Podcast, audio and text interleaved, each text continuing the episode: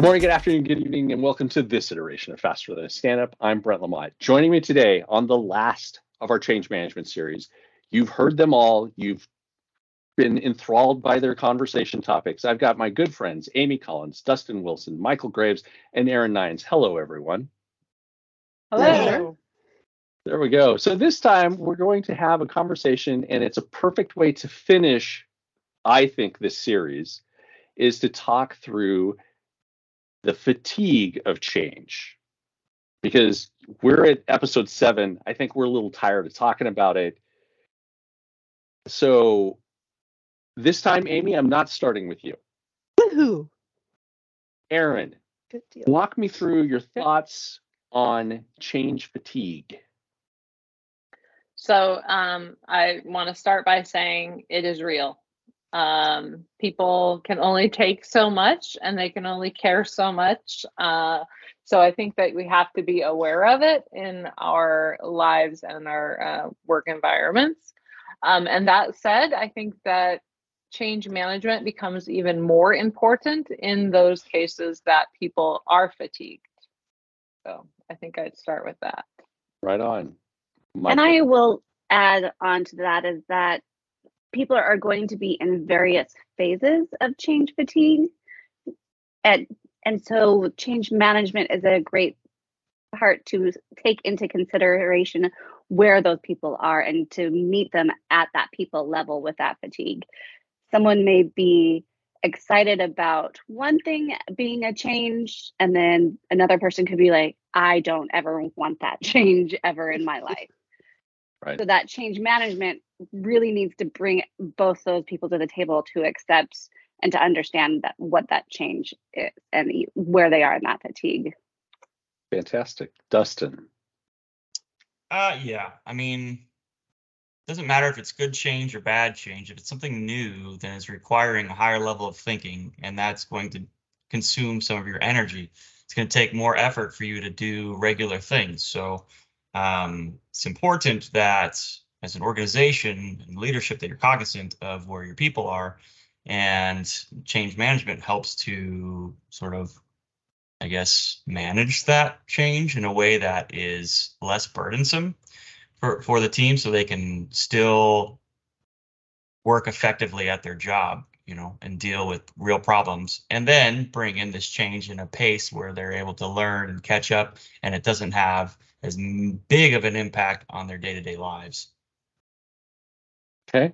Amy. So I agree with everything that everybody said. I think as as change managers, we really need to, um, as we're investigating, right, what teams are impacted by the change, that we also keep in mind or learn how many things they're dealing with at the same time, Right. right? And I keep saying right, and I apologize for that. but it's it, as Erin, Erin started out, it is real. Change fatigue is real. We need to be paying attention to that. We need to do we need to do everything we can to lighten a burden of the people that are actually making the change and realize that productivity is going to sink the more change is happening to an individual an individual or a team. So we need to make sure that we're focused on knowing all of those moving parts and equip our managers with how they can help their teams or the managers of managers help those teams to get through what they need to do and maybe prioritize which changes they should be focusing on first or or giving the most attention to right? And sort of trying to make it less painful. If we do change management right the changes shouldn't be just like chaos Right. provided we do change management th- properly.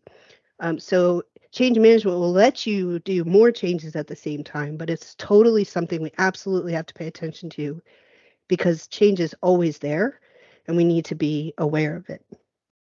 Well, and I want to loop back to something that Erin talked about in the beginning, where it's everybody's got change going on in their lives. I mean, one of the things that we Mhm. talked about just as an icebreaker between the five of us before we started was what's going on in our mm-hmm. lives and where there are some changes happening. And it was interesting in that I was thinking through that in with all of the changes that happen on a day-to-day basis, be it internal to yourself, internal to your family, internal to you know your friends, external to the world, all of these things go on. And the fact that you there comes a point where you're like enough hmm right now we can't actually stop the world we can't stop all of these other things but at least we can ask for a little bit of assistance and i think that's where all of this ties in together Well, it's And interesting so- you said that. I was Yeah. thinking about that also. Like, well, I mean, you take a take a large org for example. It's like, well, we can't control all the changes that are happening in the organization around you, let alone in everyone's lives. But we can be aware of the people that we're impacting, and we can control what we are doing, right? So if we're managing a change on one project, we should make that change be the least negatively impactful to the people that are involved as possible so that you know they may be dealing with other things but they would hopefully say well you know i don't have to worry about that one because i know what's going on. I know what's in it for me. I know what i need to do so i can just do that and then i can actually worry about these other things right? So we can control what we can control and we should. Well and it's also the part about making sure that something that amy talked about in the working with line managers or manager of managers to try to get them to understand how that change impacts. And they also have to manage in their own individual changes on top of all of that. So it's just making sure that it's being aware. Awareness i think is Mhm. probably the key part of all of this. So we when we go through the awareness piece and we talk through what it would be for say managers line managers managers of managers what is one piece of advice that you would want to give that person? And i'm going to not do erin first. I'm going to go with michael first. And michael's doing the oh god really? Okay. Right. So may I just clarify for a second, Please, Brent, of that course. you are asking us what advice we would give the line managers and the managers of managers of how to sort of guide their teams through the change? absolutely Okay, just want to make sure I understood. So Yeah, have all at it. Michael. all good Yeah, I think we've said it previously in our chats is that to be have that honesty and empathy, say, you know, here's what I know to be the change, here's or you know, I don't know it enough, but I will go and do. You know, it's to have that honesty and openness with because they are the first line of defense for that change, right? The as a manager, I you know, that's the first person I go to, right? Like the my manager is the one that I want to talk to and understand if they are empathy and say, you know, I don't know or I do know, and here's where I see the change. That's my advice. Is just have that empathy and honesty, and yeah, do your best to try to understand the change and what it means for your for that individual as well as for you. I know it Okay. can be difficult as well. awesome dustin thoughts Uh, yeah, similar to what Michael was saying, would be to have feedback loops established and feedback channels established, and if need be, then increase the frequency. But these should be well known already and um, well used feedback loops, right? There needs Sure. to be two way communication, and there needs to always be uh, a pathway available to the the folks who have questions to their their leadership and they need to feel comfortable right that they can be honest with them and it's not gonna you know come back and be detrimental to them right? So i guess Yeah. that's what went through my mind. Awesome. Erin? One thing that I have learned in my seasoned uh, career is to never assume that leaders know about something uh, that's going on or that's underlying or somebody's personal situation. Like everybody just assumes they know everything and they still do the wrong thing or they still do the thing that makes them mad, right? Well, right I have learned um, that nine times out of 10, they just didn't know. Um, so, the best thing that I think we can do for leaders of leaders is to help them have that understanding um, and be their advocate and get them information in the channels that we do have available. Right on. Amy. So Erin just, I think, read my mind a little bit there that um, we need to make sure, and it, it just recently had a huge example of failure to do this, that we inform or educate or, you know, make the managers and the managers of managers aware of a change that's coming, allow them to ask their questions, get that feedback loop going, right? Prior to announcing it to the masses so that they are comfortable in what needs to be done, like everything that's already been said. But paying attention to that, um, giving them the opportunity to sort of wrap their own brains around it before they have to coach their teams through a change can make or break the change. In my experience, I've gone through changes that were massive, right? Could be perceived negatively, all of that stuff in, in, in my career. That's happened more than once. And everybody was learning about it at the same time. Yeah. So managers, managers of managers were hearing the same information, which was not well planned and well shared, right? Well Right. distributed at the same time as the front line. And so it it in those cases has had caused massive upheaval. Hugely impacting productivity, all the rest of that stuff. So my advice to managers and managers of managers is if you get wind of a change, start pressing to get as much information as you can ahead of time so that you are equipped to support your teams. That's perfect, right? I mean, try to get ahead of it if you can.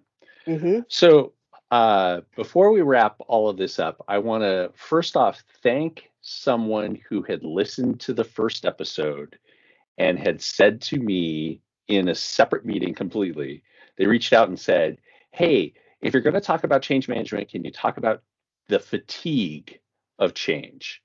And so, shout out there. hmm And also a reminder to anyone if you have topics, you know, we always tell you at the end how to reach out. Please do because we actually listen. so, uh, before we wrap this all up, I want to ask everyone is there one thing that you don't think we've covered that you think we should cover in the small time we have left? I'll start with Dustin.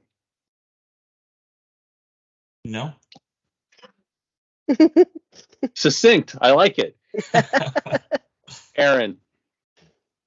I've said it before, but I think it is very much worth repeating in that every bit of work you can do around change management is helpful. If you only have a little bit of time, you only can craft a couple emails or do an advocacy map or whatever that is, um, it will help. So don't think you have to do something huge and have a whole stream of work um, but do what you can um, and always be cognizant of it as you uh, walk through your work. Awesome. Michael. I think I'm along the same lines of Erin is that it doesn't have to be a giant change management effort to implement a change. Try to take bits and pieces and be agile, build it into your backlog, take a small piece, see how it works. Really, really think of that iterative mindset. And if you can just take a small piece and make it better, it makes it, it has the momentum to build on itself. Right. Be transparent, inspect, adapt, all of those things. Mm-hmm. Amy, the last word. the last word. Um, so my my thought sort of goes along with everyone else's, but um, when you are thinking about change management and incorporating it into a project, it doesn't have to like it can start small, right? And as you get more comfortable doing a few steps, then that becomes easier, and you can start to build on that. So, so along the same lines as Erin, whatever you can do is great but keep doing it in all of the projects and then build on that on that um, skill as you go through the rest of your career Perfect. That's a great place to end. So, thank you all for joining me for the series. Uh, I think we'll just say be mindful of any change going on in your world. Until the next iteration, I'm Brent. i'm amy I'm Dustin. I'm Erin. I'm Michael. Until the next iteration, you can give us a five star rating at your podcast provider. Shoot us an email at info at fasterthanstandup.com or you can find us on Twitter at fasterstandup. Thanks for listening. And that was Faster Than Stand Up.